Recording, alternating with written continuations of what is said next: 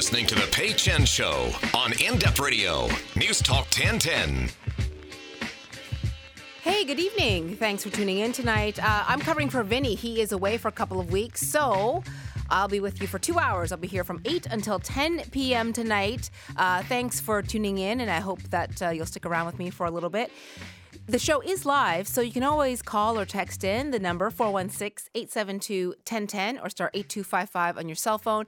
Of course, you can always text in as well at 71010 and interact with myself and the guests on the show. I've got a great show lined up for you today. Lots of good stuff. Um, just wanted to let you know what's coming up, though, because we do have two hours.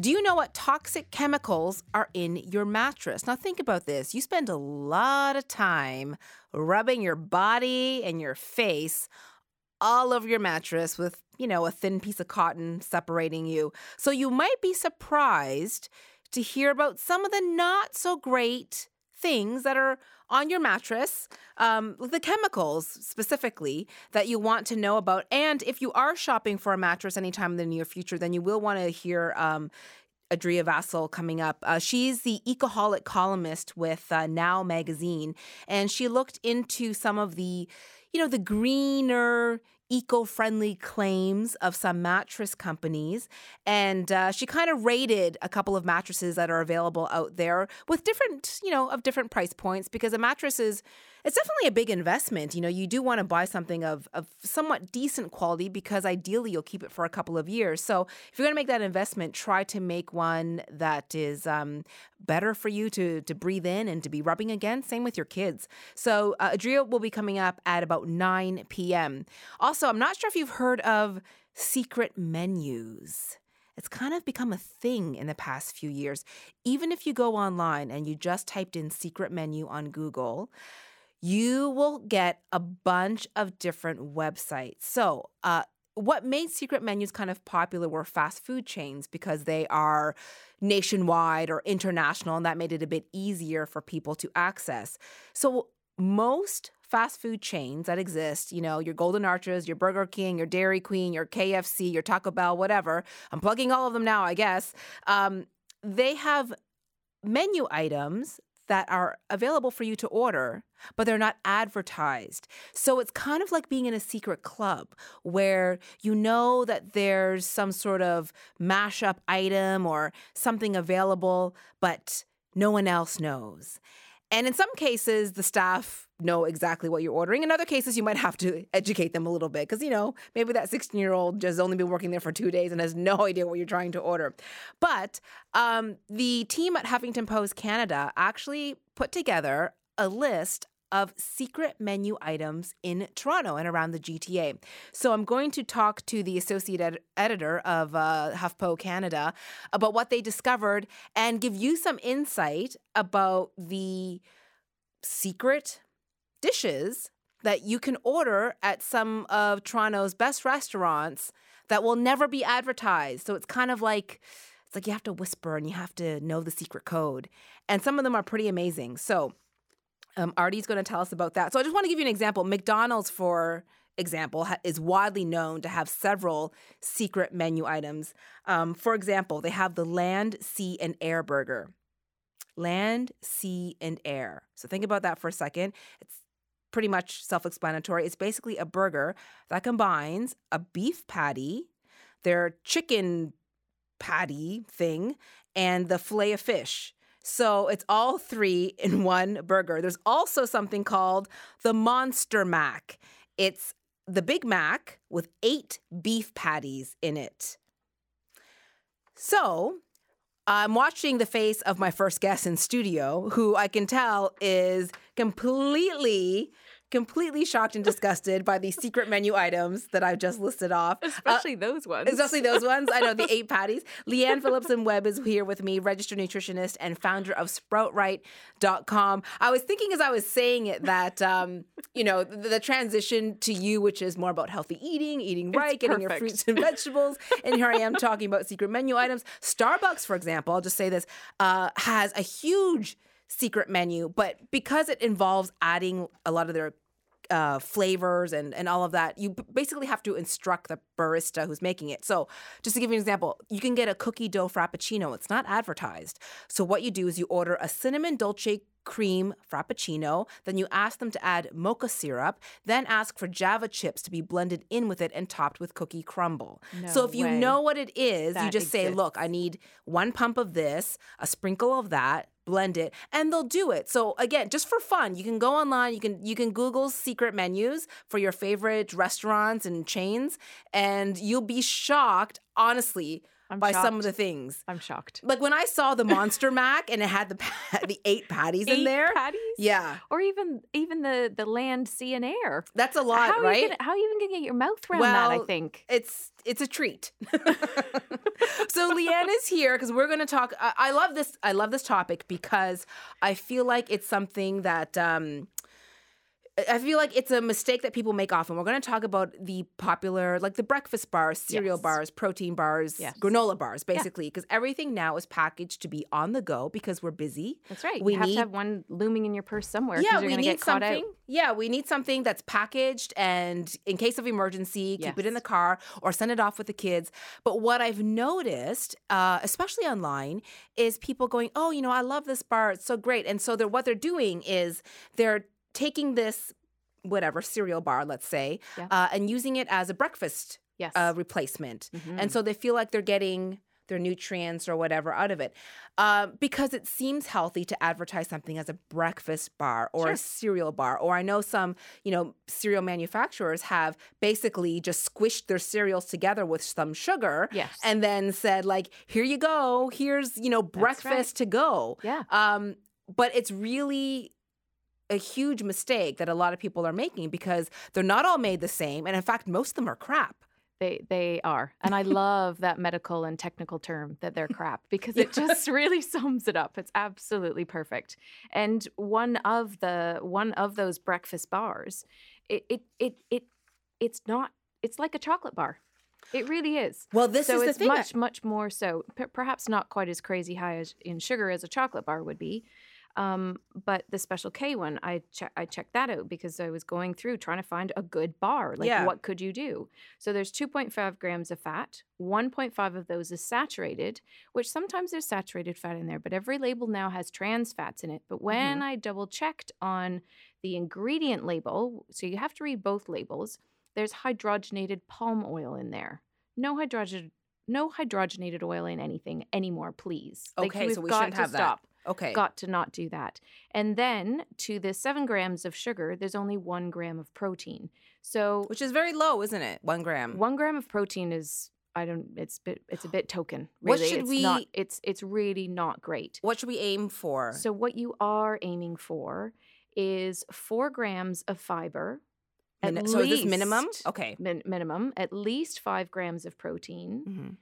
On average six, maybe eight at the outside, which is about two teaspoons of sugar. And the saturated fat, no more than two to three grams, which on a lot of them is actually not that difficult to do. So that two to, gra- two to three grams is not bad. If you actually see coconut oil on the label, I kind of disregard that as one of the fats because your liver uses it instantly. So you can eat coconut oil all the time and it's not going to store as fat as like butter Mhm. olive oil, all of those kind of things. It's a completely different fat. So your body uses it as energy. So that's a really, really good thing to do. So you but like I said, you have to look at the ingredients as well as looking at that nutrition label with all the boxes and the percentages and all those kind of things. Well, I think a lot of people look at the nutrition label because it's usually um, the the biggest font. so when you pick something, when That's I right. pick You- something up in a hurry, whether it's an individual bar or a box, the nutrition label I look at, and I used to look at um, the grams of fat sure. when everyone was obsessed about fat. Yep. And then it was like, no, no, no, you should look at the calories. So Right. then I look and I go, oh, wow, 300 calories seems like a lot for a bar, which is a snack, That's right. essentially. Um, and then now I hear people say, well, no, you should pay attention to the sugar. So then it becomes a bit confusing because it might be for example, uh, it might say 100 calories, which Yes. sounds okay. Yeah. And a lot of these snacks now are packaged as are. indi- you know 100 calories so that we know but then you look and you go wow why is it's got 18 grams of sugar Yes. or so um lianne's going to stick around after the break and we're going to talk about this a little bit more because you might want to if you're you know heading home or if you've got a bar you know in your um in your what is it glove compartment you might want to take a look and just see what she's talking about because the bar that you're using you know after your workout or uh, as a breakfast on the run uh, might actually not be doing any favors for No, your body and then you're wondering why you're still hungry. So lianne's going to stick around and talk about that. We'll also talk about some um, snacks and uh, food cravings and what your better options are. So you're listening to the pei chen show on in-depth radio news talk 1010 here until 10 p.m tonight.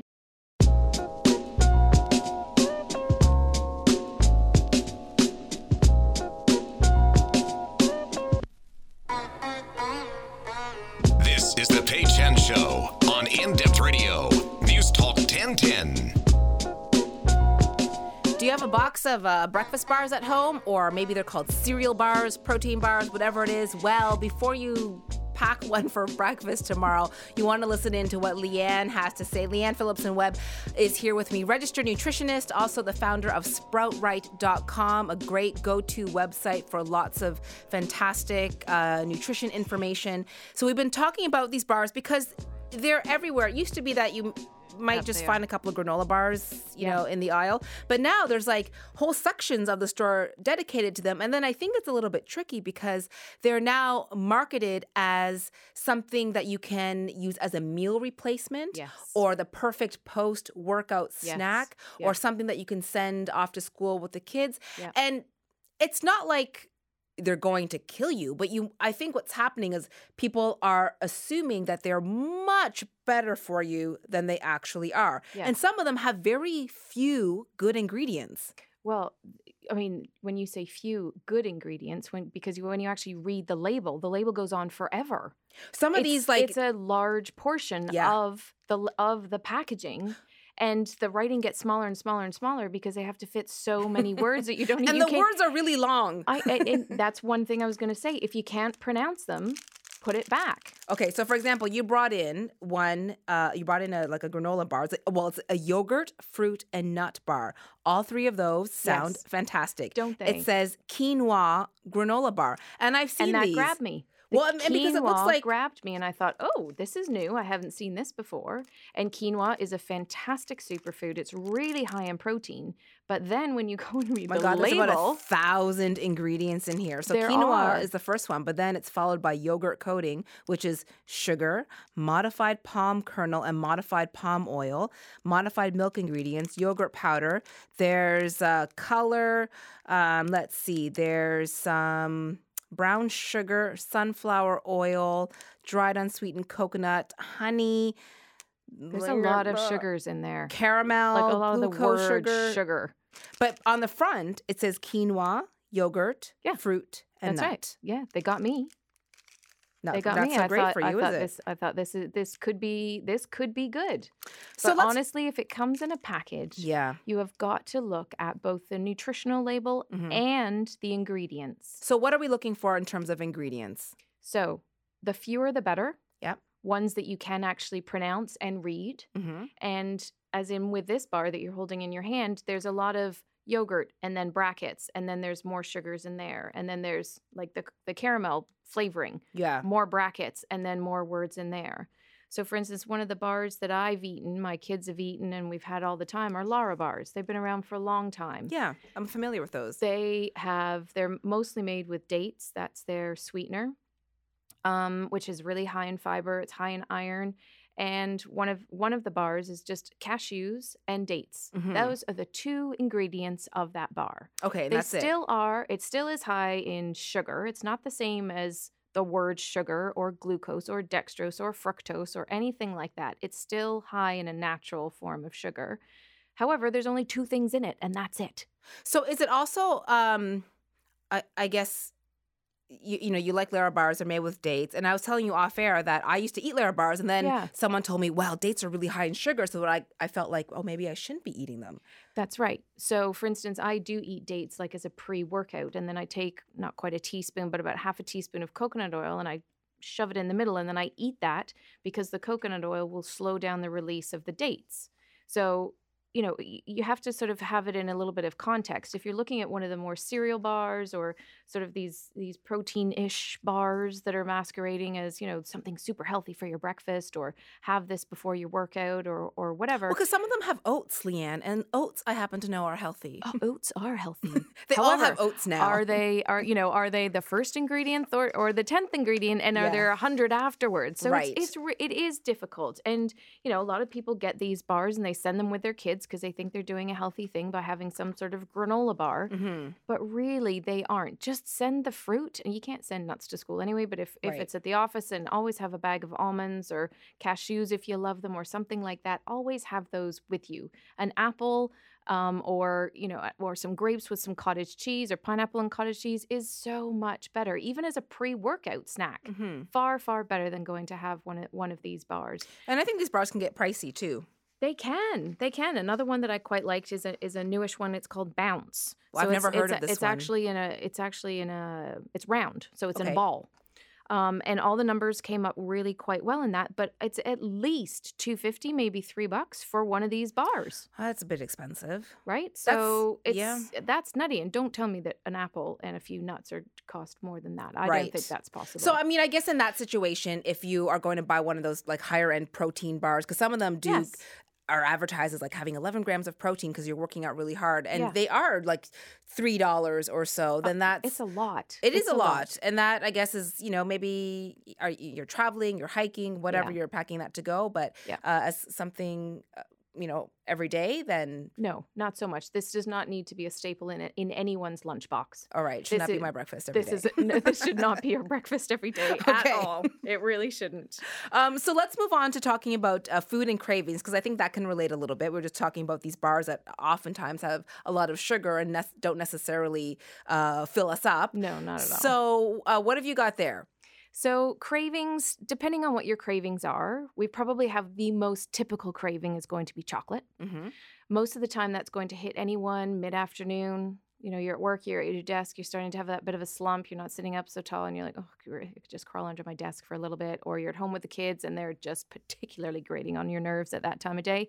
But also after after dinner. Mm-hmm. A lot of people, they sit down, they have their dinner, they've gone from, you know, 12 noon or 1 o'clock, and finally they're eating at 7 o'clock. They haven't had anything in between other than munching their way through something while they're preparing dinner.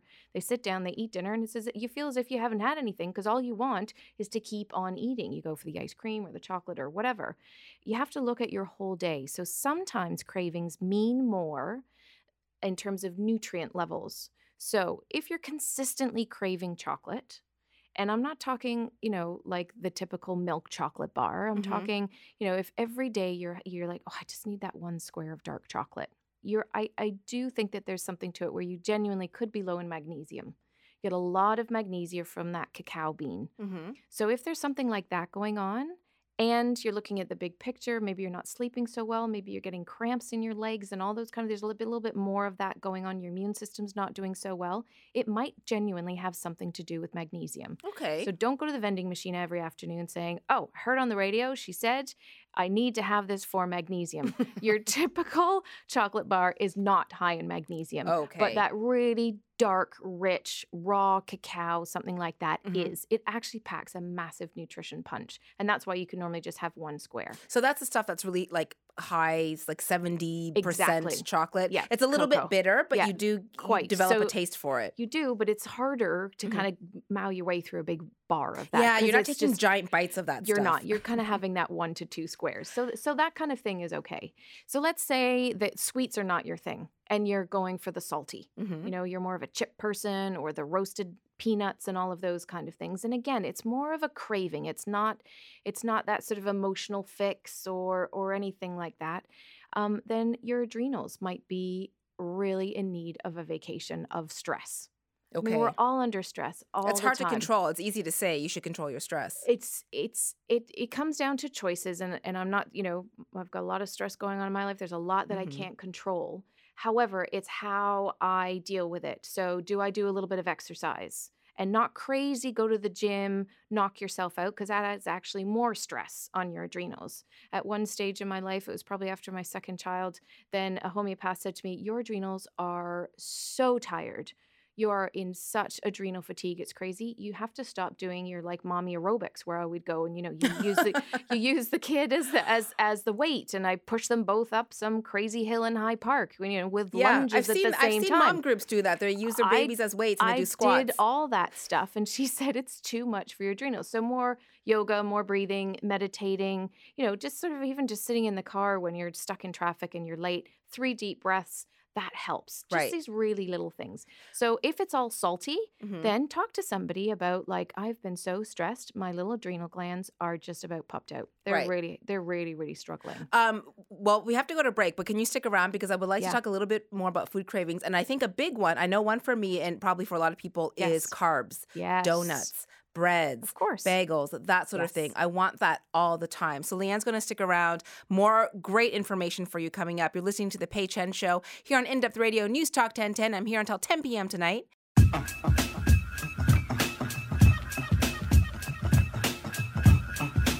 More with Pei Chen on In Depth Radio, News Talk 1010.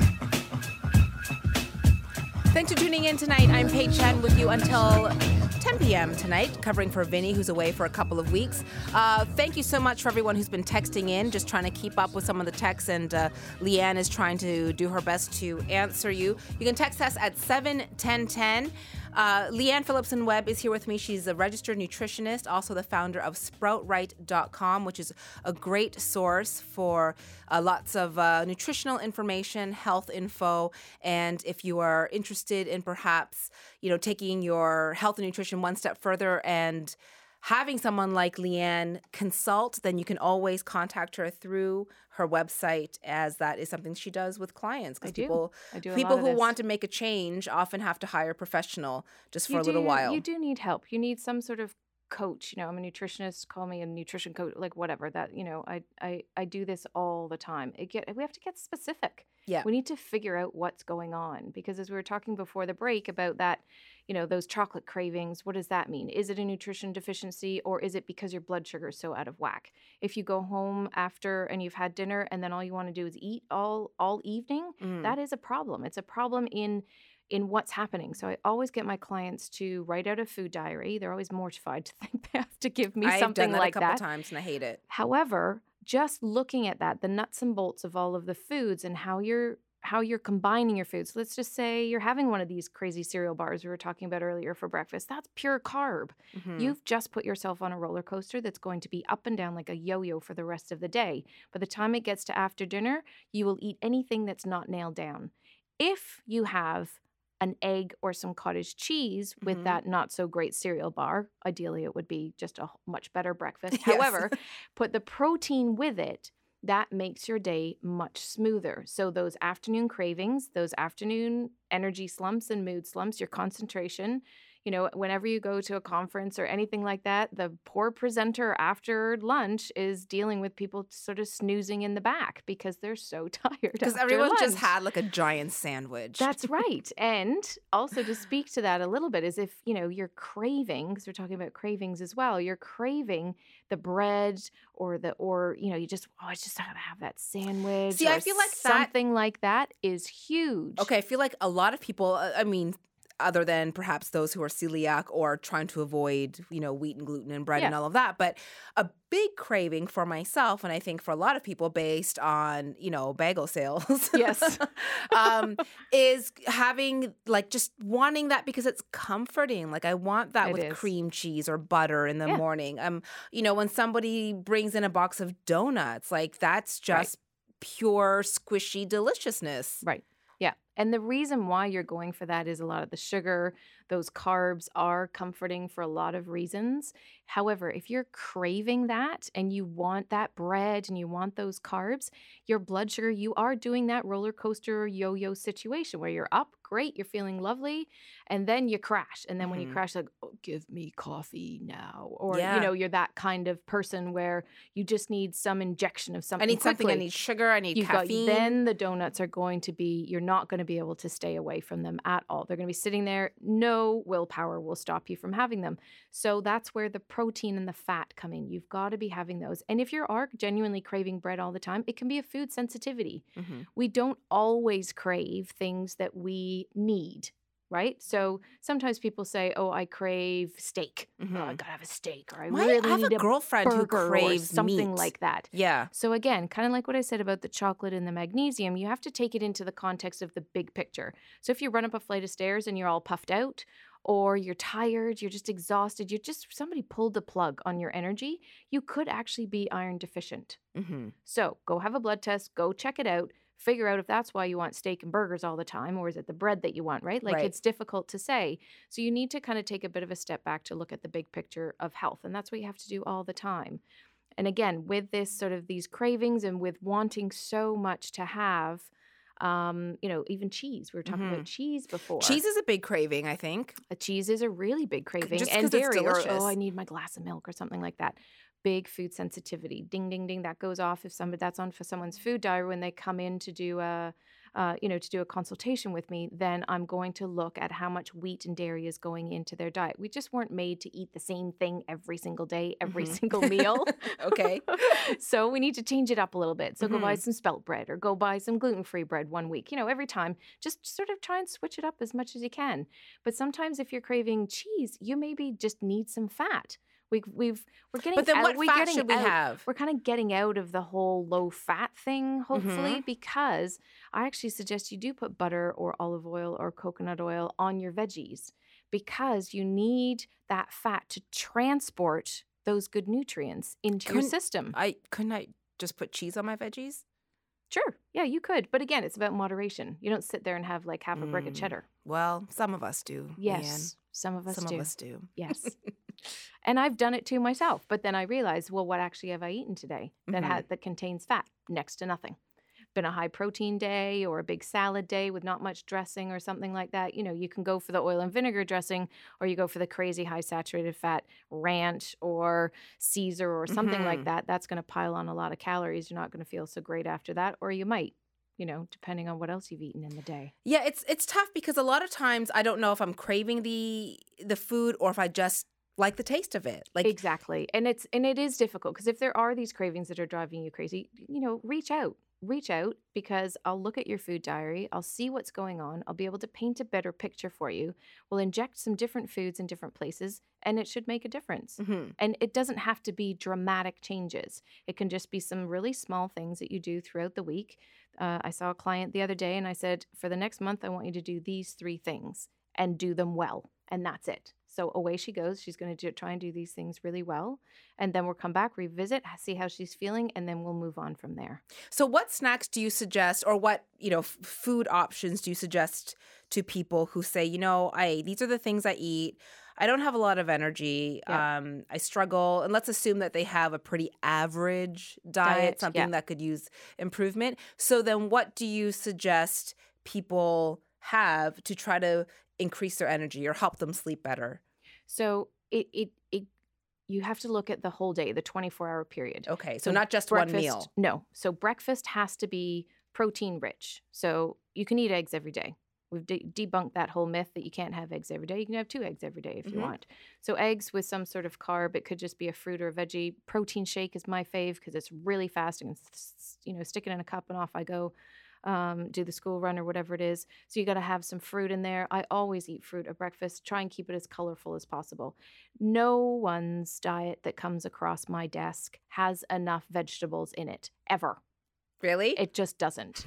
I very, very rarely see a diet where I say, hmm, there's nothing that I can do here. Yeah. You're perfect. I mean, and somebody would say that about my diet too, because, you know, that's just how it is. Mhm. Um, and then you have to have a mid morning snack. that could be veggie and hummus or veggie and peanut butter, like, you know, old school celery sticks Yeah. with peanut butter put in the middle if you want something like that. So you've got a little bit of protein and carb. Big fat salad for lunch or some soup. Again, got to have a little bit of protein in there. So if you're vegetarian, that could look like some fantastic chickpeas are really high in, um, or any beans actually, lentils, any of those. Um, also, some tofu. Make sure it's organic so that it's non GMO. That's really important when it comes to soy. Afternoon snack about two, two and a half hours after lunchtime. Then water all the way throughout the day. If you have a cup of coffee, that's two more glasses of water to dilute that coffee. And then think about what time did you have lunch and what time are you about to have dinner?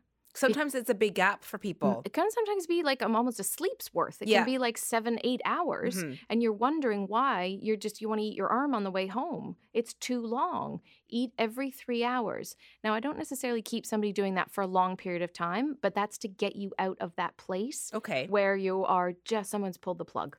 Okay. Sounds great. Thanks so much, Lianne. And uh, there's a post on your website, right, with a bit more information? Yes, so you can go to sproutright.com. We've put, got a blog up there with some a little bit more about the cravings and what they mean and what you can look at. All right, great. Uh, that's Lianne Phillipson Webb, uh, registered nutritionist, also the founder of sproutright.com. Great information. Thanks so and much. Uh, this means that hopefully when I get home, I won't eat that half a brick of cheese. Let's hope. I don't know. Baby steps, Lianne. That's what I'm working on. Um, coming up after the break, I'm going to talk to the associate editor of uh, Huffington Post Canada. What they did was they found some of the secret menu items at popular Toronto restaurants. These are things that are not advertised, that you will never see on a menu, but only people in the know know they exist. So that's coming up after this quick break. Peichen.com is my website if you want to go and uh, catch up on podcasts.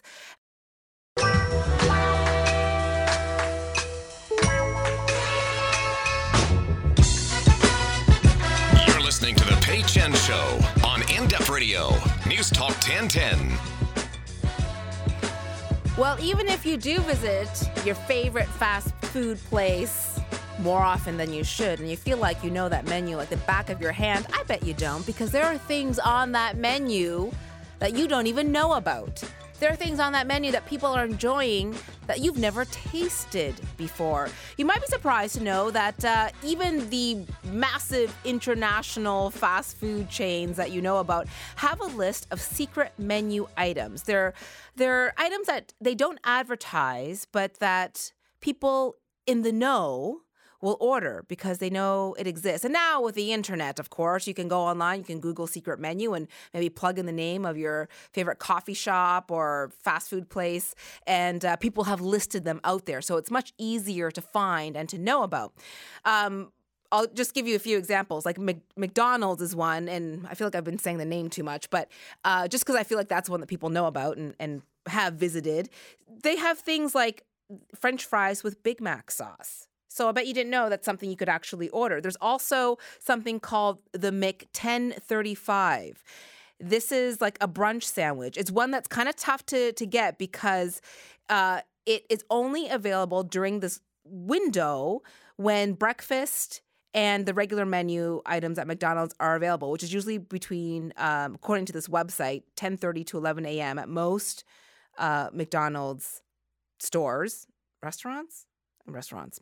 So basically, the it's a combination of a burger and a breakfast sandwich. So you get an egg McMuffin and a McDouble. Then you put the patties and the cheese into the McMuffin, and you have the Mc 1035. But that one is a fussy secret menu item. So there are these things that people have discovered that they can order, that they can either put together themselves, or that you can request uh, from the the cashier or the person who's making the food. So never mind all of these giant fast food chains. A lot of small independent restaurants also have secret menu items. And Arti Patel is on the line. She's the associate editor at Huffington Post Canada. Hi, Arti. Hi, Patty. How are you? Uh, I'm pretty excited about this whole secret menu business because I was very excited about this. I've always been kind of obsessed with secret menus and not so much about trying them, but I love the idea of reading about them and knowing them because I think who thought of that? Like some of these things are pretty outrageous, especially with the, you know, the major fast food chains, but I love Yeah. the idea that a lot of, you know, the restaurants in the GTA have items that let's say, you know, may have been on the menu at one point, or one night it was like the chef's special, but people kept requesting it. So Yeah. they will make it if you ask for it, but they won't actually list it on the menu. So exactly. you actually searched out some of Toronto's secret menus. During this process of trying to find them, what surprised you? Well, I think the thing about Toronto is we're such a big landscape of so many restaurants. And the first thing that surprised me was even if a restaurant that we called didn't have a menu, they were just so willing to be flexible with their menu. And I think that's something that when restaurant goers go to these places, so some people that's some of their biggest requests. Like, can you make this vegetarian? Can you Right. make this gluten free? Can you get rid of the bread and switch with this? I, you know, there are some restaurants in the city that are, you know, completely strict with their menus, but even the ones who didn't have secret menu items were more than happy to change things around. The thing that surprised me the most was how many there actually were.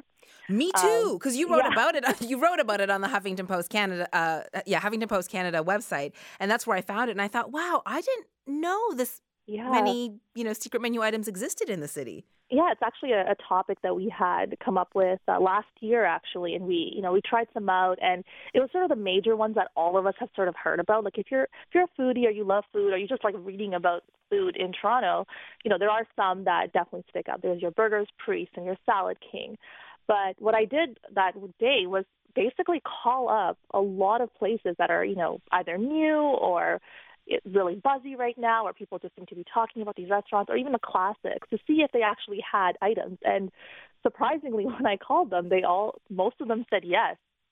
That is a bit.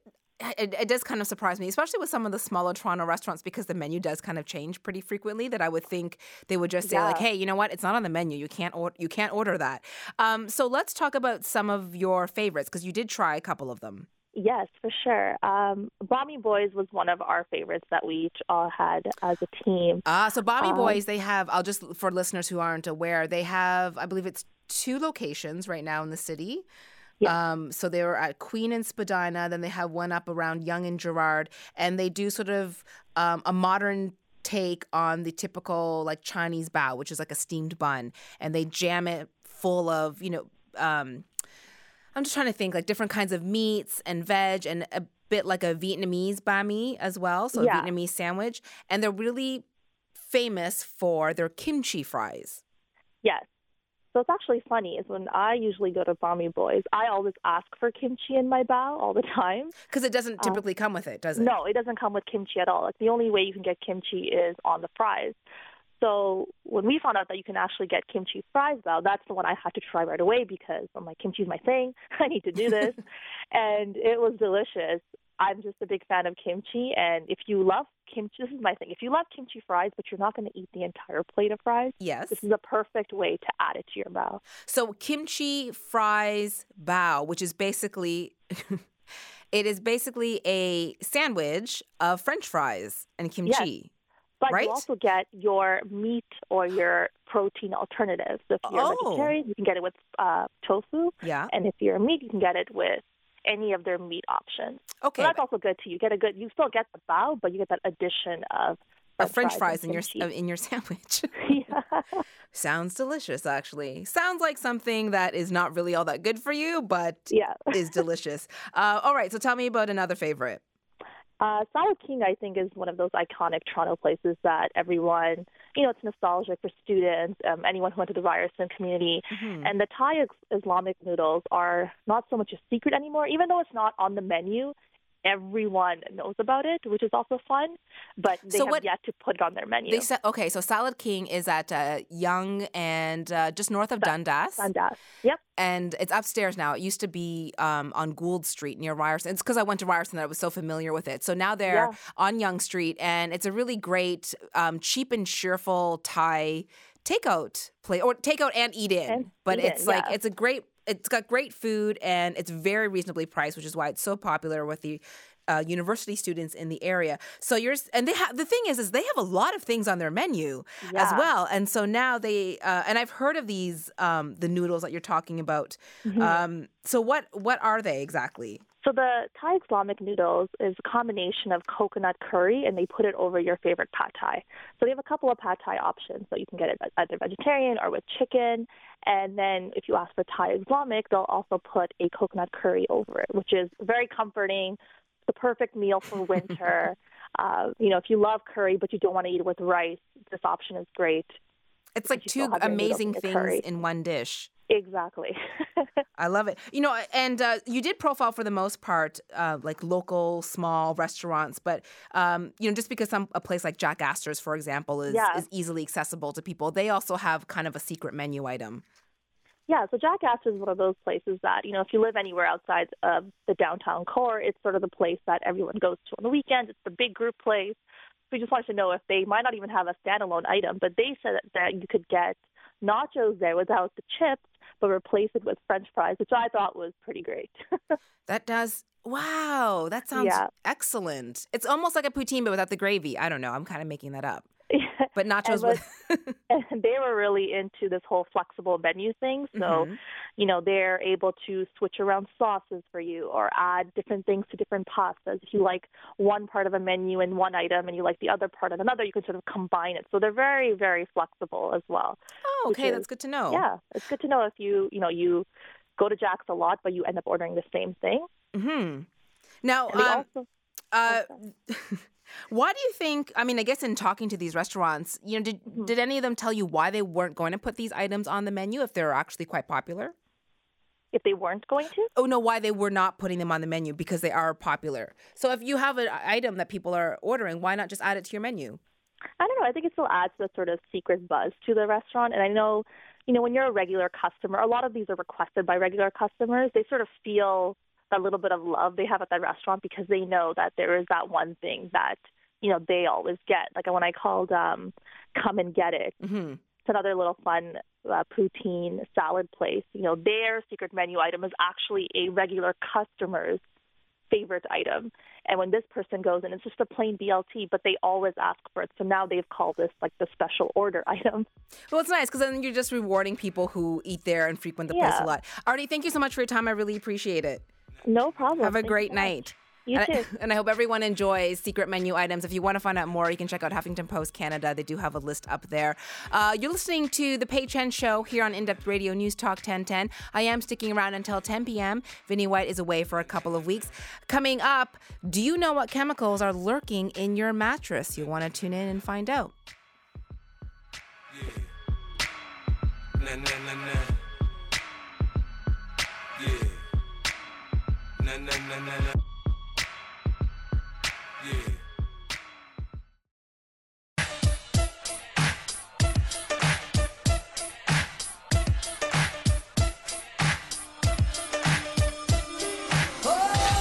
You're listening to the Pei Chen Show on In Depth Radio, News Talk 1010.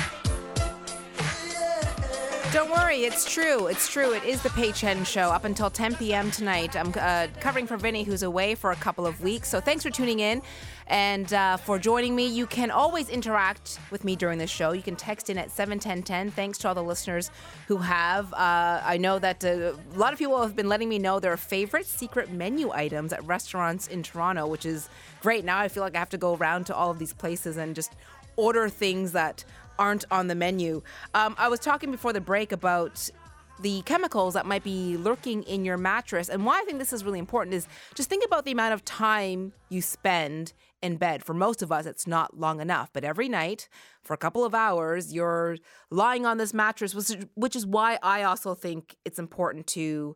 Uh, buy the best mattress you can afford because it should last you a couple of years.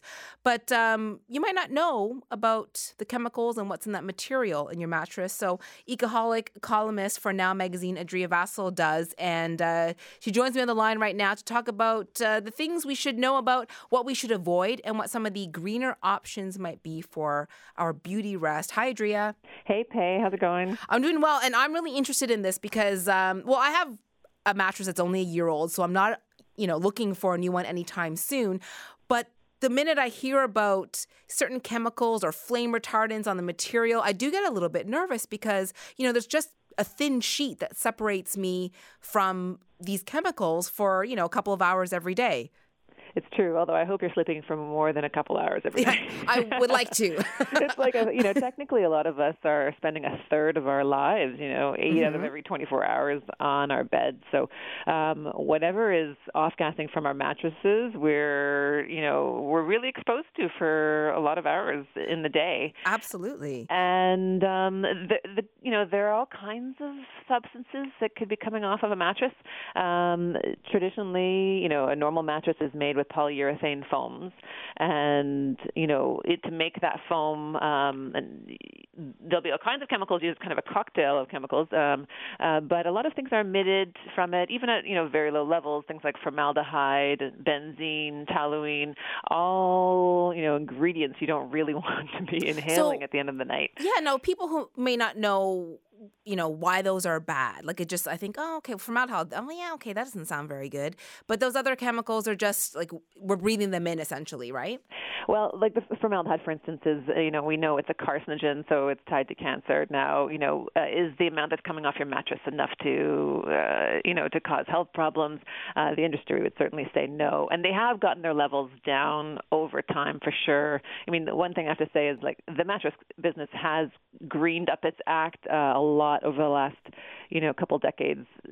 They no longer stir in you know really heavy duty flame retardants into the mattresses, which is really good. That's good Um, news. Yeah, exactly. I have some good news too because it, it used to be that you could get these really persistent flame retardants that actually stuck in our tissues, and those flame retardants are still actually in our couches, but they took them out of bed, so that's a good thing. Um, but we still have those air polluting, lung irritating VOCs that com- could be coming off mattress, and in fact, uh, in the U.S. About a year and a half ago, there was a class action lawsuit launched against Tempur-Pedic because um, they were claiming they were formaldehyde free, and formaldehyde is that you know cancer-linked um, uh, ingredient that we were talking about earlier, and um, they were claiming they're formaldehyde free, and and and the lawyers, I guess, in this class action tested the mattresses and said, well, you're you're lying because Oh, it's- no. it's coming off those beds, and and you know the company was saying, oh, the odor only lasts for a couple days, but people were complaining it was lasting for months and and triggering allergies and health problems, and so Mm-hmm. that that class action is still in the works, and we'll see what comes of that. But it just kind of tips you off to some of what might be lurking in our beds, you know, and we're we don't know any of this when we're out there mattress shopping. We're just basically looking to see how comfortable is the bed and, you know, Yeah. how well will I sleep. I don't know that many people ask when they go shop like mattress shopping what is this made of? Or you know what is this material? Because like you said we're usually going well I you usually ask things like do you sleep on your belly? Do you sleep on your Yeah, side? Do you want firm or do you want soft? This has a pillow top. Those are the things that you know we get asked and that we're concerned about when we, when we buy a mattress. I don't know that anyone is that i know of has ever said well, I think I should really ask what that top layer material is made out of. So, you know, it, it can be a bit confusing if we don't know what to ask. So, what should we look out for, or what should we ask when we're mattress shopping? Well, for one, you want to ask if the mattress has been certified in any way, um, certified for its VOC levels. And VOCs are those air polluting um, ingredients that we were talking about, like the formaldehydes and toluene and all kinds of stuff like that. So um, now you'll actually find that a lot of the big mattress companies, like Simmons and Sealy, they're now all getting certified by um, this organization, Certi Pure. Okay, CertiPUR Okay. is actually run by the foam industry, so it's not the toughest standard to beat. So pretty much. Okay, because I was going to ask how legit. I mean, it's easy to say. I think feel like with any sort of product out there, you can say, "Well, this was certified by." But if you're not familiar with that organization or that board that certified that product uh, for being, you know, organic or green or whatever, Yeah. then it, it's just you're just believing what they say. So It's tricky, and actually, um, I, I posted up on my own website, ecoholic.ca, a guide to the different certifiers and telling Oh, okay, you kind of great. which one's better than another. Because a lot of companies will just throw a bunch of seals at you and say, "Oh, well, I'm certified by Joe Schmo," you know, and Yeah. it sounds it sounds like a great thing. And I'm certified and by my mom. Great.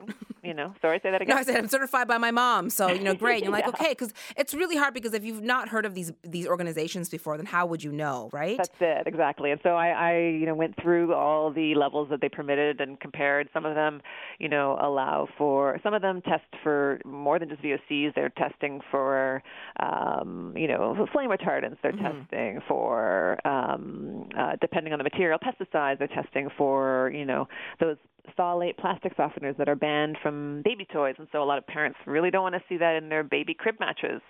Crib mattresses. So um, things like that, you'll see. I, I break it all down at ecoholic.ca to make it easier for you to know which ones to ask about.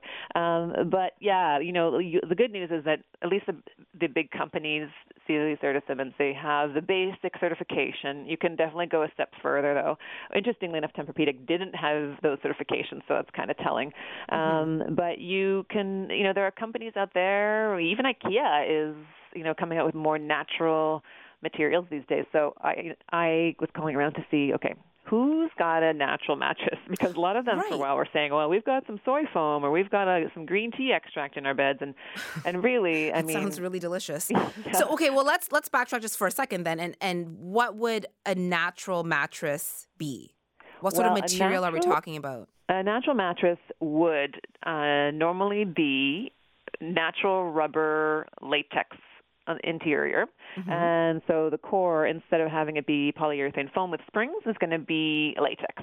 And, you know, don't worry, you know, if you've got a latex, latex allergy, you're not actually coming in contact with the latex that's in the middle, and people don't usually have a problem with it um, in the beds. And so there's latex in the middle of the bed, and then they top it off with uh, wool, and then they have a cotton exterior kind of cover to the bed. Often, you know, depending on the price point, you can get organic cotton, which, you know, not everyone will necessarily afford, but Right. it's an option. Um, and even IKEA had, you know, when I went digging around, I was surprised that they had um, beds that were mostly natural latex, and they had wool toppers and cotton covers. So, you know, I mean, that was probably the most affordable of the, you know, natural mattresses. There are some that are are pure and they'll be like 100% natural and 100% organic. And those like you know SleepTek and Obasan and uh, Naturepedic also sort of has some of those. Um, you can actually you know there a lot of them are made in canada. They've got really great ingredients. They will cost you more though you know. They Right. but they are you know certified to the roof and they've got all the best seals that you can get and the ingredients are are really good. But you know i um I bought a bed like this for myself, and I waited till Boxing Day to get it because, because So which what, what bed did you buy? I bought one a few years ago now, five, uh, well, no, no, eight years ago, I guess, when the first Ecoholic book came out in 2007. I thought, okay, with this paycheck, I'm going to buy myself a certified organic bed.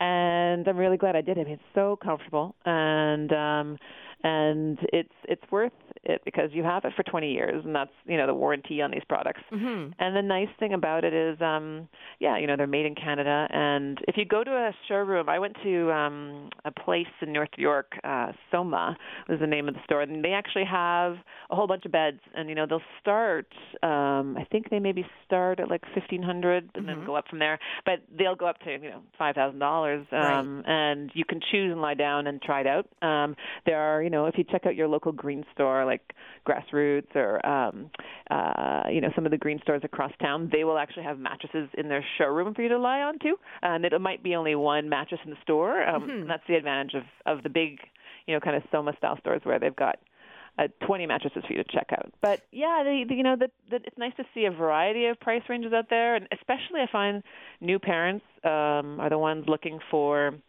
natural mattresses for their kids more than they are so for themselves first, and then once they I believe that. Yeah. yeah, it's it's kind of um they might not people might, might not want to spend the money on it for themselves, but um they they can see the value of of choosing an all natural, you know, even organic mattress for for their little ones because you don't want to be exposed to stuff like formaldehyde and and have the fumes coming up through the mattress, um, even if they're at trace levels. So but you know, you do have to be careful when you're shopping around for those natural mattresses because, like I started saying, there's a lot of that greenwashy stuff where Well, we really have to do our research, right? Because it's easy for someone to say. Because I would imagine that a lot of mattress companies um, sort of have their their go-to response, right? So when somebody Yeah. comes in and says, uh, "Well, I'm wondering, is this, um, you know."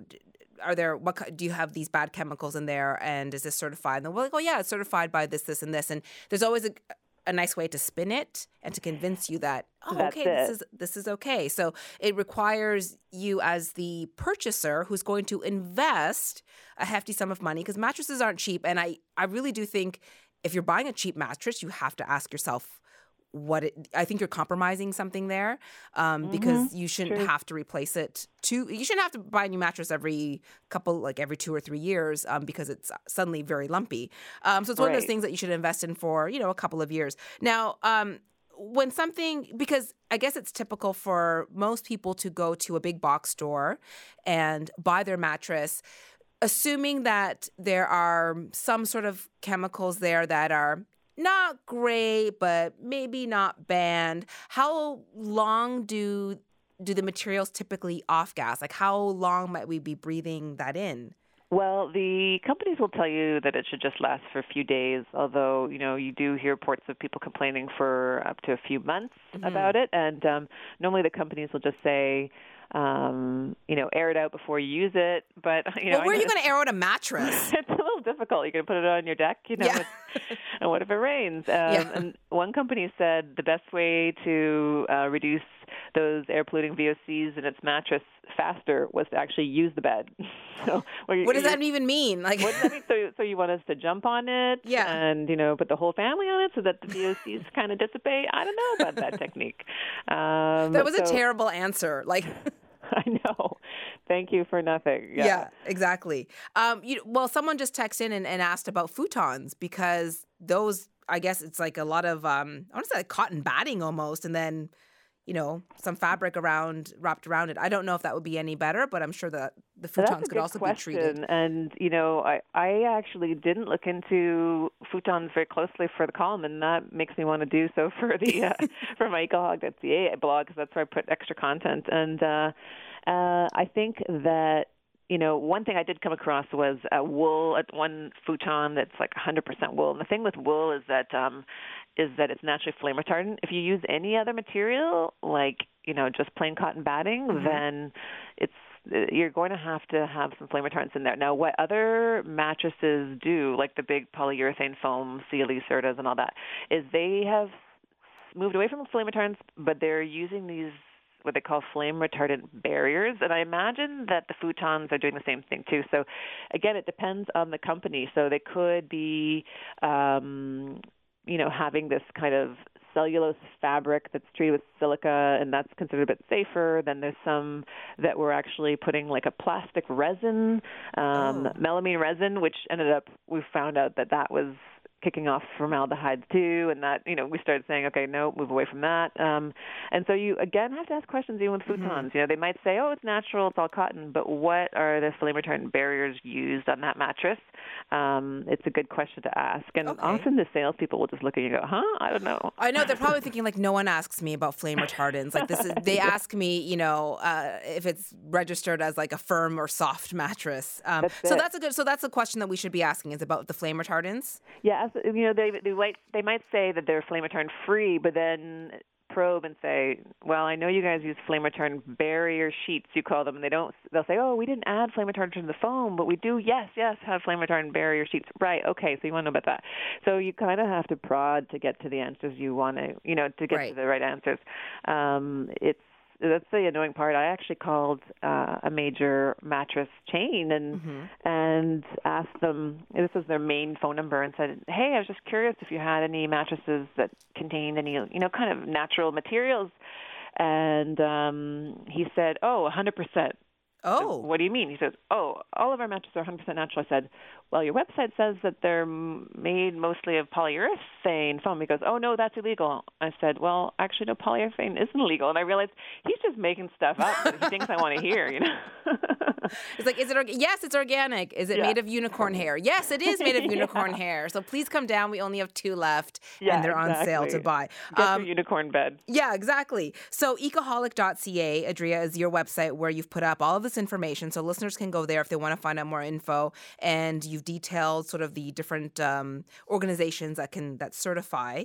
Exactly. Um, I want to quickly talk about uh, your recent Ecoholic column about microbeads. yeah. And let's just talk a little bit about that because I don't know that listeners may realize that those little scrubbing beads, uh, you know, for their face wash or in their toothpaste might actually be doing serious damage. Yeah, so you know, you, you when you go to the drugstore and pick up a body wash or face scrub or even toothpaste, um, you know, a lot of them are advertising that they have these scrubbing microbeads, and not all of them say it on the label, but um, they the problem with these microbeads is that scientists have been finding them in our lakes and oceans uh, at really alarming rates, and they're finding them in the bellies of fish and seabirds, and um, it's it's considered a real environmental threat. And so, right now in Canada, there's been some moves uh, happening to try and get microbeads banned. Now, there's been a lot of action on this front south of the border, so the U.S. is kind of ahead of the game on this. Chicago and Illinois already banned them or brought in a ban this summer, and I think there's nine other states now that are bringing bans in. Now, Canada's a bit behind, but Mhm. um, just last week uh, in Ontario, um, a Liberal MPP brought in um, a motion trying to uh, get the trying to get microbeads banned here. But the problem is, um, you know, if bans kick in, they're not going to really kick in until like 2017. Oh, wow, it's a long ways. now. Yeah, so I'm really encouraging people to start their own bans today. And even, you know, the the federal government just last week announced, okay, we're going to study this issue and we're going to look into whether we should regulate it. But that's a really slow moving process. If you know anything about the government, now, Yeah. you know, again, So if we have these products, so I, I just feel like it's very common. Like every Yeah. time I open up my magazine or I watch TV, I'm I, I see a really nice product for my face and it's to exfoliate and it's got these little beads in there you know it feels nice Mm-hmm. and comfy um, and these are you know major uh, cosmetic companies that are making them so let's just say i have half a tube at home which I do. Uh, and I don't, and, I, and I'm thinking, okay, now that I understand that this is really bad for the environment and, and because it's going, you know, fish are consuming it and then I'm consuming the fish. So it's all coming back to me. What, True. what should I be doing with it? Leaving it on my shelf? How do I get rid of it? you know, a lot of people eh, with other products when they're going natural or going green, they might just finish the bro- the bottle and then switch over at the end. But I would say if you have a product in your house right now that contains microbeads, stop using it. Definitely stop using it. I would even bring it to you know household hazardous waste depot or your when the um, community environment days start up and you can bring um, you know toxic cleaners or right. Or you your know, old uh, paints your old or stuff. Yeah. you can you can bring that there too and um i really don't want to see those going down the drain any further did you know that one bottle of clean and clear facial scrub they found i think it was over 300,000 beads in one bottle Oh. it's crazy so we're finding billions of these in the Great Lakes, and it's um, it's it's something we need to stop immediately. And you know, again, like they, we were told these are totally safe, and for humans they are. There's nothing wrong with scrubbing them against your I always, face. I always thought they dissolved. I guess that was a misconception. Like that, you know, I was rubbing these little squishy beads on my face, um, and that they like dissolved in the water, but they don't. They really just go down the drain. Yeah, they actually go past the sewage treatment plants into the lake, and then in the lake they're actually absorbing like sponges the um, persistent pollutants that are down there, Mhm. and they're kind of becoming these little toxic sponges that fish eat. And then scientists are saying, well, we're just going to end up eating them ourselves and taking in more of those pollutants because the fish are taking them in, and um, it's kind of a whole vicious circle. Although, you know, I, I said that those beads aren't harmful to our health, but dental hygienists have actually started coming out and saying that they're picking out these little plastic microbeads from people's gums because they're in toothpaste, like Crest. You know what? I didn't know they were in toothpaste. That to me is really weird. yeah, so Crest actually got got totally smacked down by dental hygienists for this mm, not that long ago, and um, they have announced that they're going to. Uh, get rid of microbeads. I think it's by the end of next year. But yeah, if you've got a tube I would definitely take a look and see. They might not advertise that they have microbeads, but if mm-hmm. it has little blue beads in there, yeah. um, then I would again okay. stop using that. Your yeah. dental hygienist would agree. Okay, so take a look, and then if you do have any of these, you know, cleansing products at home, these face scrubs, exfoliators, toothpaste, and and you decide like I'm deciding I don't want to use it anymore, don't just throw it in the garbage, or don't just. just I, I think people don't really realize, and they go, okay, I'm just going to flush it down the toilet, or I'm going to squeeze right. it into the sink. because I'm not using it, but that's exactly where it should not go. That's so take it to, to some sort of hazardous waste site where they will dispose of them properly. Um, Adria, all great information. Thank you so much for spending time with me tonight. Thanks for um, having me on. And uh, ecoholic.ca is where everyone can go to find out more. Yeah, that's right. And also at the nowtoronto.com website, um, you know, always new articles coming out by me every few days. So keep an eye on that. Definitely. Thanks so much, Adria. Have a great night. Take care. Bye. So that's Adria Vasil, uh, ecoholic columnist with uh, Now Toronto. I just feel like I have to throw out my mattress and get rid of all my face cleanser. Uh, coming up in a few minutes, Ed Keenan is going to pop in. We'll let you know what's coming up on his show. He's on, of course, at 10 p.m. But uh, after the break, I'm going to talk to Chef Ricardo.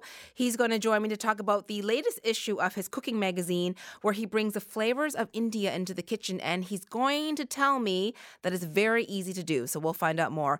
You're listening to The Pei Chen Show on In Depth Radio News Talk 1010. Taking a quick break here. Back back right after this.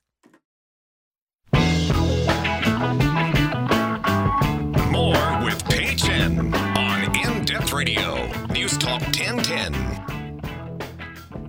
Thanks for tuning in. I'm Pei Chen in for Vinny White uh, for the next couple of weeks as he is away somewhere really warm, nice, sunny, and hot.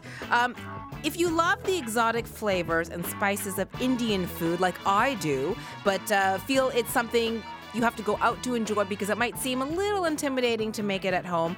Chef Ricardo's spring issue is out, and uh, his cooking magazine explores ways to cook with Indian flavors at home. And he insists that it's not too difficult to do. Hi, Ricardo. How are you? Uh, I'm very excited to hear more about uh, the Indian dishes that you made because I really do love Indian food, and I have to tell you, I I don't make it at home. Well, I mean, lots of people are like like you, like like me, like a lot of people. We enjoy it, but sometimes it looks more complicated than it is actually. In fact, it's it doesn't have to be that complicated. Right. With with a couple of you know good tips as good spices, you can turn a, a very standard piece of chicken into something fabulous. And I think that's the thing with um, with Indian food, and uh, and you have a, a, a, great section in the magazine where you highlight some really beautiful family recipes, mm-hmm. and I think it's about. Um, taking away that intimidation factor because I yep. think, well, because I know that, you know, some of my favorite Indian dishes seem to have a lot of different spices in there. And these aren't typically in you know uh, my spice yeah. cupboard so when it comes down to you know what you did in your test kitchen for example and you're creating these dishes what are mm-hmm. some of mm-hmm. the spices that you think people should you know perhaps experiment with you know and and, and bring into their home and that's the first thing i mean uh, whether it's in indian food or any other culture spices are very important and and when you you want to buy them you have a couple of tricks to to do first try to buy them whole, whole, you know, uh, mm-hmm. like pepper that is not already crushed and uh, curry powder that is not just like a, a standard mix. You better off buy four, five, six, seven of them. Keep mm-hmm. them in the metal or in a glass container, uh, airtight, not in the sun, not in the very like if it's too hot, you know, put them in the in the pantry in the, uh, a, a cool place you will be able to keep them not for months, sometimes even for years. And you will grind them as you need them. So you can buy just a simple smart part, a small uh, mortar and pestle, mm-hmm. and just you know crush them as you want to use them. It will smell very good. You will have all the freshness. You will know exactly what's in these spices because when you buy a blend, I mean, you don't know what exactly would would had to do. It's a bit blend. of a mish. Yeah, when you buy a blend, yeah. it's a bit of a mishmash of random totally. things. so, so you want to make sure that these spices are perfect, and and then then it's very simple. I mean, I mean, you can turn a piece of of uh, salmon into uh, tandoori salmon, uh, just meatballs into a nice meatball sauce with potatoes. May create a beautiful saute saute with cabbage and, and peanuts and, and and you know like a buttered chicken, homemade buttered chicken. It is so good, and it it doesn't have to be complicated. If you look at what's in a buttered chicken, beside chicken, quite often you will have a bit of lime juice, maybe fresh ginger, then it's clove, uh, a bit of garlic, onion. All of this is not that complicated. And then it's cinnamon. We know cinnamon. Bay leaves, Mm-hmm. quite often have that. Butter, and then paprika. Then you will go to uh, garam masala or fenugreek uh, or, or nutmeg is easy again. hmm I'd say that fenugreek, cardamom, when you buy, this is a, like like little green green pods with seeds inside. You just remove the green, uh, the green like The shell almost, right? The yeah. shell, exactly. The shell, the word was looking for. And when you crush these seeds, all of a sudden it's it's India that just like burst in your kitchen, and it's so beautiful. And by mixing these spices, sometimes with yogurt, to create a nice marinade, and and I love the salmon. I'm doing a tandoori salmon. Really? It's just a blend of, of spices with Mhm. yogurt and onions and cloves, and you you just just put it over your salmon, grill it under the broiler for about 15 minutes, and you will end up with something very tasteful. We can do it on the barbecue in the summertime, and all it's as if you were in an Indian restaurant. Well, and that's the thing too is like I I think it's sometimes you can look at recipes and go, oh boy, there's a lot of a lot of things I don't have at home. Um, Mhm. But if you were to suggest to people who are uh, you know, open to maybe who would like to cook more Indian flavors at home. What are a couple of the um, spices that you think can be used in just in more than one way? So, for example, you talked about cinnamon. Well, cinnamon, I think most people have at home. They use it usually for baking, but it can also be used in like these savory dishes. Totally, and, And- and and cinnamon. Quite often, we buy it already ground. hmm But if you buy a stick cinnamon, but you know, in a stick, and you crush it with your uh, mortar and pestle, you will discover a whole different spice that will not only like change your rice pudding, but as you said, could also change a savory recipe. But sometimes you want to put some spices and spices that we know, nutmeg. We, we, I mean, we know nutmeg, hmm but you have to put them in a quantity that and an amount that it won't taste cinnamon or nutmeg. It's the blend, the perfect blend. Everything has to be toned so it's it's perfectly, you know, balanced together. As I said, cardamom is a spice to taste. I love also. cardamom. I mean, it's not. I mean, I never tasted cardamom, cardamom when I was a child, and I discovered that uh, in Vancouver in, in Indian restaurants, and it was fantastic. And then my girlfriend at that time, now my wife, says we have to find that spice. we were barely twenty, and it, you know, it was just discovering the world in our own backyard. Actually, you know, so I would say buy a cup, of, even cumin. Cumin, Yeah. some some know, some don't. It's not too crazy. It's not too crazy of a spice. It's one that some people might already have and not use very often. Mm-hmm. Mix a bit of turmeric with a bit of cumin, a bit of paprika, a garlic, crushed fresh ginger, a bit of of uh, nutmeg, and all of a sudden you have already something. If there, you have something that you wouldn't have mixed together because we're pretty standard normally when we cook North American food. Yes. And this country has brought like the mix of spice to another level, to something magnificent, where every woman has her own mix to create the garam masala, which is a mix of spice of different spices we've talked about. Even pepper. There's so many kinds of pepper. Us, quite often, we know like it's a pink, green, white, and black. Mhm. That's about it. But there's so many different flavors if the pepper comes from that region of that the one. So you go to a market, you go to St. Lawrence Market, you go to Kensington, and you you you you just try to go to see always the same guy. If you find someone that knows spices, you want to to get to know this guy or this Yes. woman, and then say, hey, I'm looking for very fresh pepper. What do you have to propose? Mhm. And they will propose to you like pepper from all around the world, and from very mild to They're powerful and, and sometimes almost fruity. And you want to try this. Just a standard different pepper, crushed, I mean, freshly crushed on your steak. Just try it that way. You Yeah. say, oh my God, it's so different. Something that it's- simple.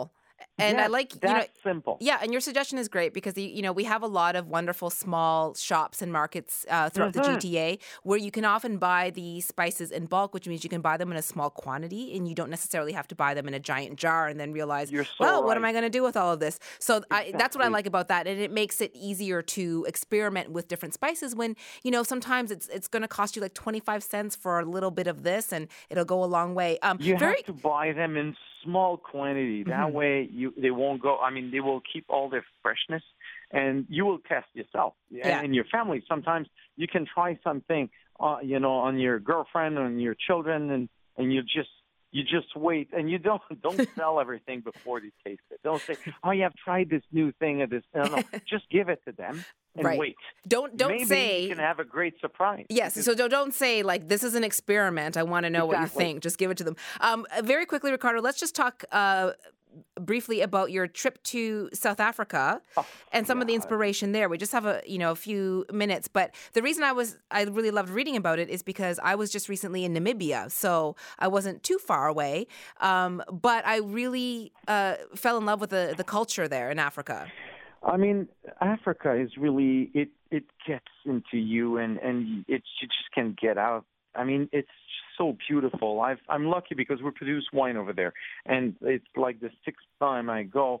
And uh, I took the kids with us this time, and they have this unique way of barbecuing.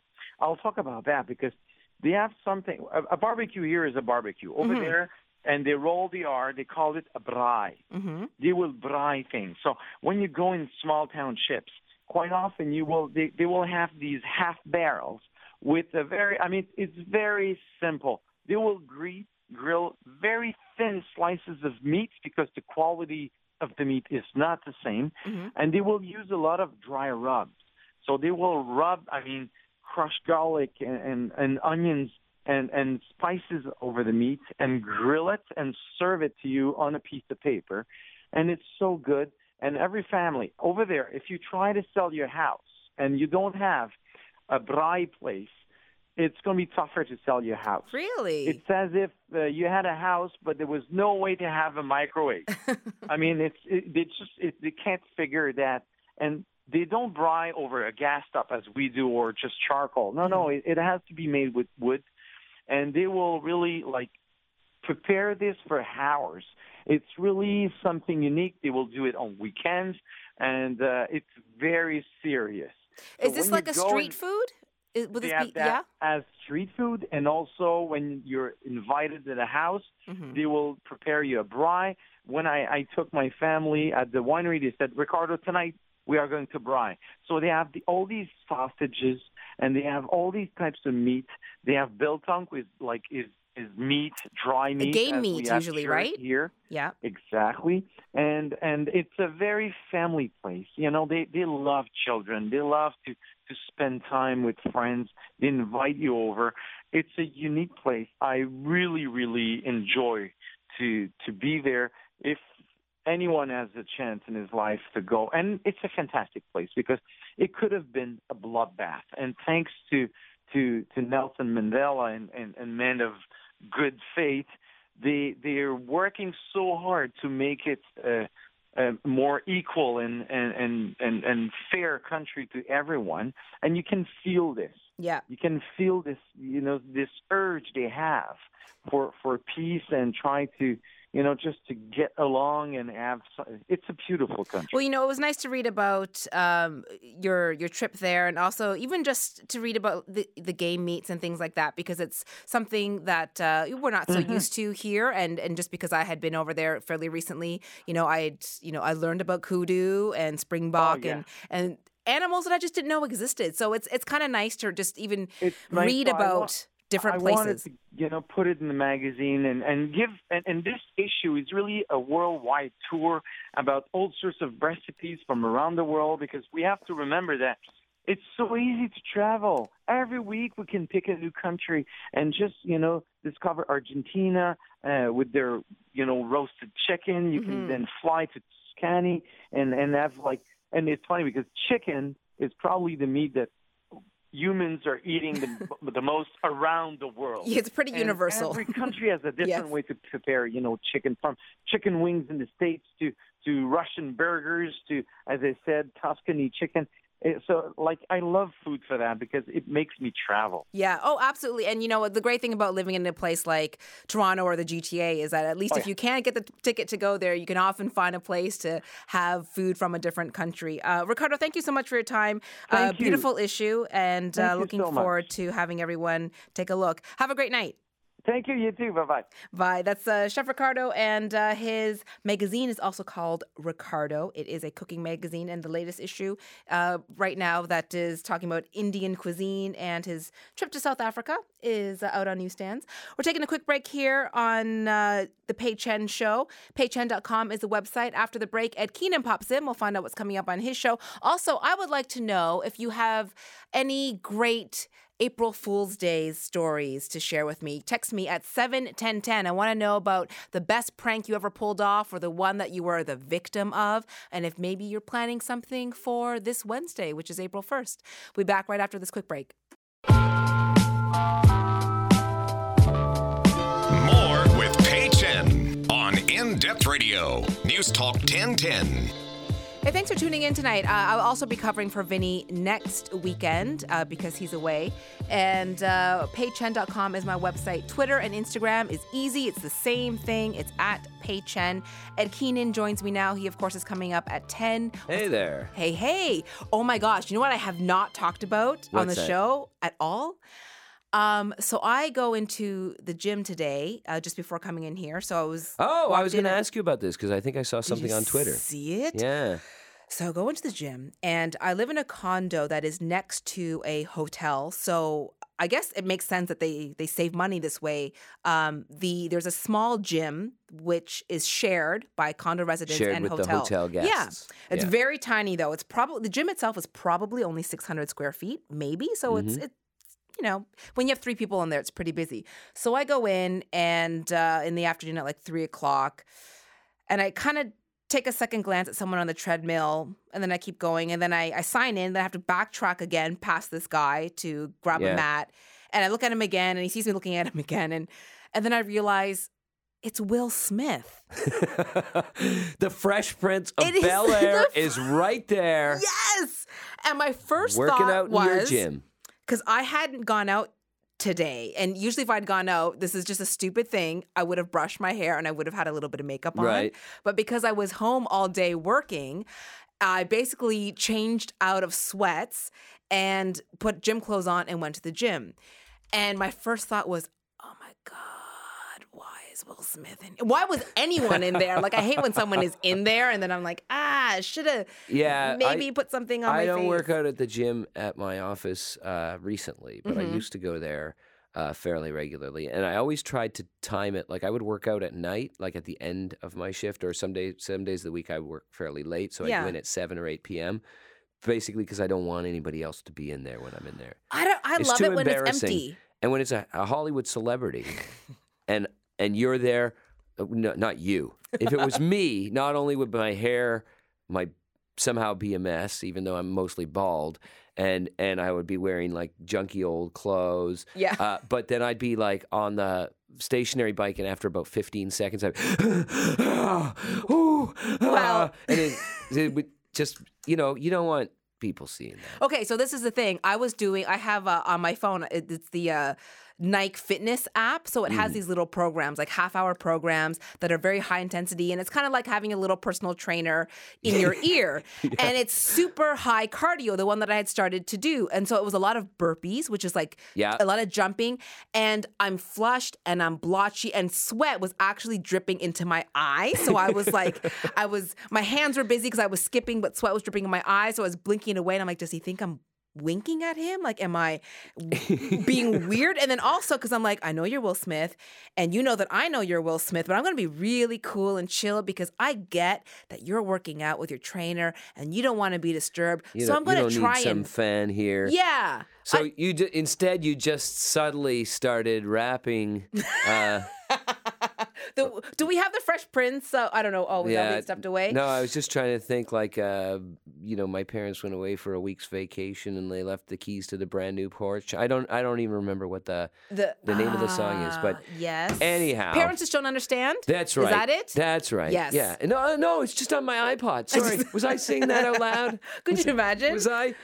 Yeah. So and so anyway, he and his trainer, then someone else joined them, and it's a because it's such a small gym. We were basically right next to each other, but I still wanted to do my full workout because I only had a half an hour. And I, at one point, I thought I want to eavesdrop on the conversation, so I turned my music off, but I left my earbuds in. Right. And then I real so I was like they were just you know just talking about well, the one guy was talking Workout about how he ate pizza the other Oh. night, and uh, but what was shocked me was how heavily I was breathing. I was panting. I was like, I was like, Now, was oh that because you were so excited about Will Smith, or was it, It was the exercise? I couldn't do five minutes of cardio. Yeah, no. That's, So anyway, that was my exciting little brush with um, someone kind of famous. that's great. Yeah. So uh, I uh, wanted to quickly talk about April Fool's Day because it's coming up on Wednesday, and I uh, find that April Fool's Day always comes and goes. And I remember about I remember how exciting it was as a kid. You would look forward yeah, to it. Yeah, when. I was a kid, I mean, I especially remember like it was like grade five, grade six, we'd really start to get into it, and we'd, you know, do those old sort of classic things that you read about or Mm-hmm. hear about. So we would actually do them, where we would, uh, you know, put the chalk in the erasers or whatever, or we'd rig something up in the teacher's desk so that when they opened the drawer, Yeah. something would spring out. Uh, when I was in grade eight, actually, and it it, it seems worse in retrospect. It seemed funnier at the time. Uh, a girl in my class brought in the centerfold from a Playboy from her dad's closet, Whoa, and we we put it on the blackboard at lunchtime, and then we pulled down the map over it. So when the teacher came in. He uh, he went to the blackboard and of course he just pulled the map. Yeah. And so it would spring up, and then he started to turn around to his chair and like caught it out of the corner of his eye. And then he just started laughing and laughing like he was almost crying. He was laughing so hard, and he folded it up and put it in his briefcase. And and took it home. yeah, I, I imagine he did. I imagine he did. I now I asked my son, who is much Mm-hmm. younger. He's eight years old, and he said, "Oh yeah, last year his friend Henry played this great April Fool's joke uh, by saying that he couldn't wait to play a game that he doesn't actually like." Um, Right. so that's less of a joke. Less of a joke, yeah. Although he, my, my son did say that, that his sort of April Fool's dream is that he can go out and buy a whoopee cushion so that he can put it on the teacher's chair because he thinks that would be the killer April Fool's joke for a grade three. And you know what I love uh, about that is that it is such a classic April Fool's prank, and I love that it's not gone out of style because we had a whoopee cushion, and that was the Yeah. big joke. And so I love that an eight-year-old boy in 2015 still thinks Still, a the whoopee, whoopee cushion is going to be the ultimate one, And it's right? always the whoopee Yeah. cushion with the teacher because it's when Yeah. the teacher fake farts that the whole class just like breaks out in hysterics, right? Now, if you're a teacher, especially like a grade two Oh, or a grade three teacher, and you come into your class and you look at your chair and you see a whoopee cushion there, I think you got to sit on it. I think you do like you can't you can't spoil the joke, right? No. you have to you have to do it, right? Because everyone they're just sitting in anticipation. They can't wait, right? Like you have to. You can't ruin the joke. You have to sit on the whoopee cushion. You have to fake fart.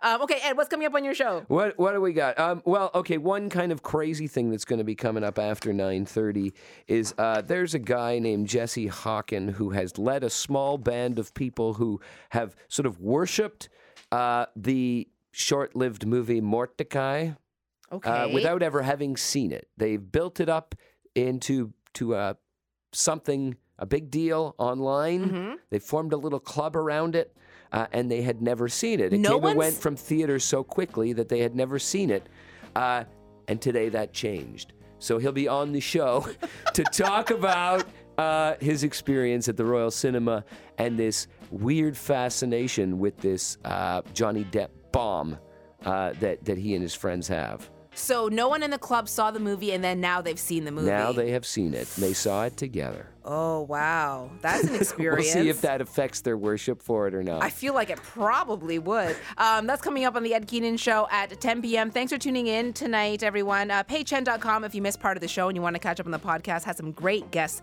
this evening. And I'll be back next Sunday. Also, if Will Smith is listening, you are very strong and very fit. Have a great night.